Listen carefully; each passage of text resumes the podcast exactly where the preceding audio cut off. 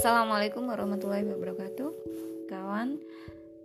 Beberapa uh, hari kemarin ada teman yang tiba-tiba japri saya mengomentari uh, status WA saya gitu ya, teman sesurga gitu.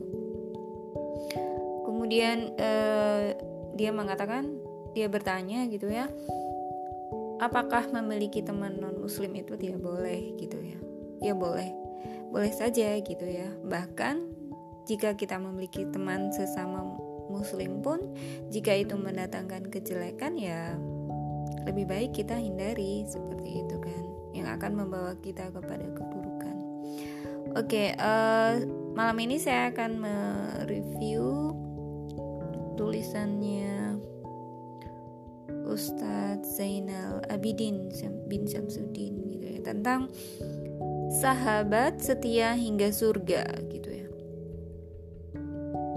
Di tengah keterasingan gitu ya uh, kita mungkin bisa mencoba memaknai persahabatan gitu ya. Dikala kesulitan menghimpit gitu ya.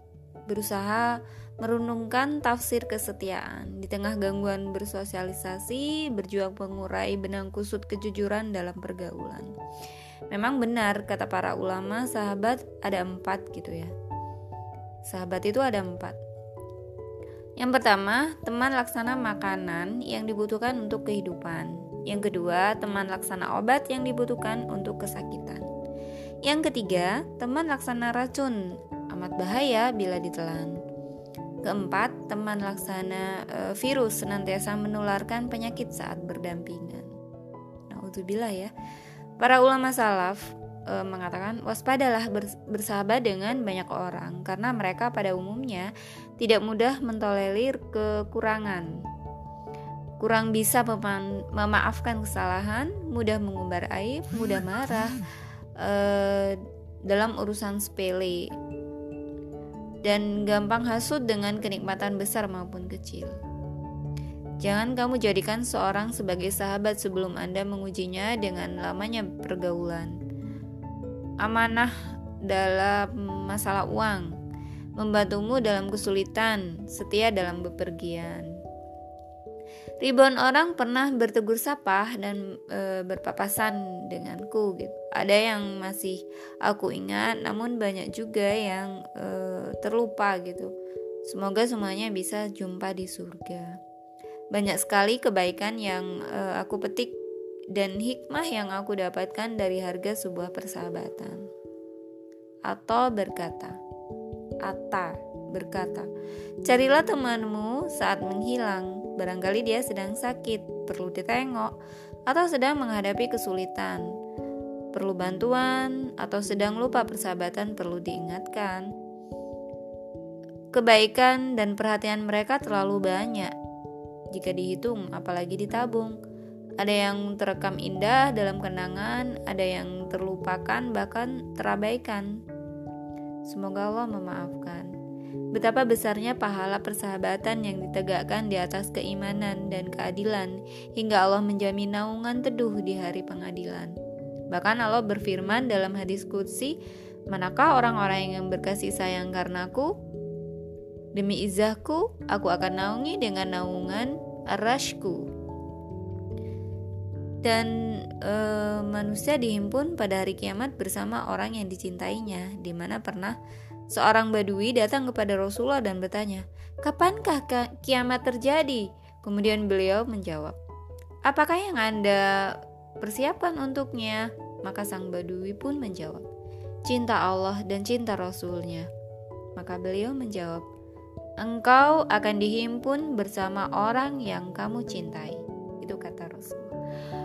Uh, Anas bin Malik menangis setelah mendengar jawaban Nabi karena kegembiraannya sehingga berkata, "Aku mencintai Rasulullah, Abu Bakar, Umar, Utsman, meski amalanku tidak bisa menyamai amalan mereka."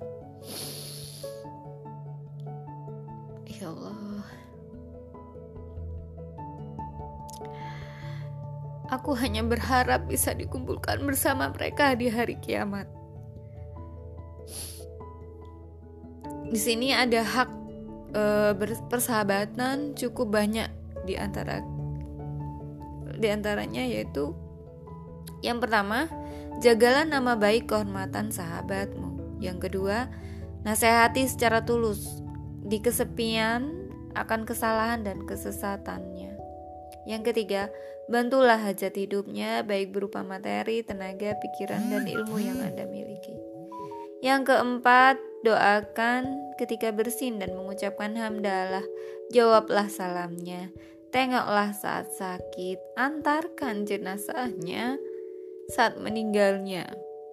Dan berilah nasihat dengan tulus untuk minta nasihat serta kabulkan undangannya. Yang kelima, jagalah kehormatan keluarganya dan panggillah dengan nama indahnya.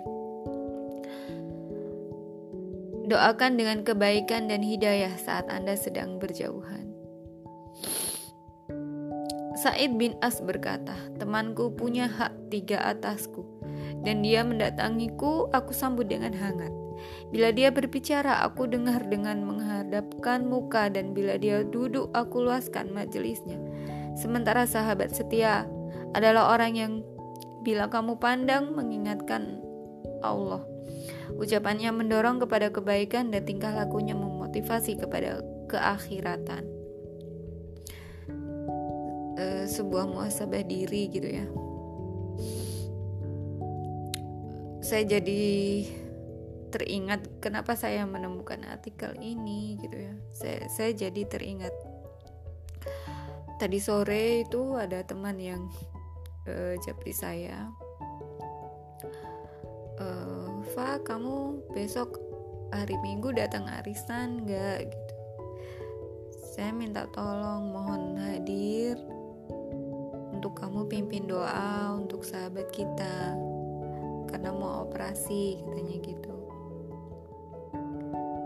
Saya awalnya memang niat gak datang gitu karena memang uh, kondisi pandemi kan kita dilarang untuk berkerumun demi kebaikan gitu kan. Tetapi ketika ada teman yang sangat membutuhkan mungkin butuh bantuan saya ya saya akhirnya insya Allah akan datang gitu kita tak penting memiliki banyak teman. Yang terpenting adalah memiliki teman yang memang baik untuk kehidupan dan membawa pada keselamatan.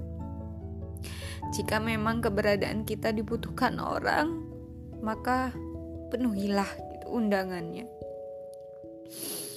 Uh, mungkin itu saja. Saya mau lanjut isolat isya ya kawan. Assalamualaikum warahmatullahi wabarakatuh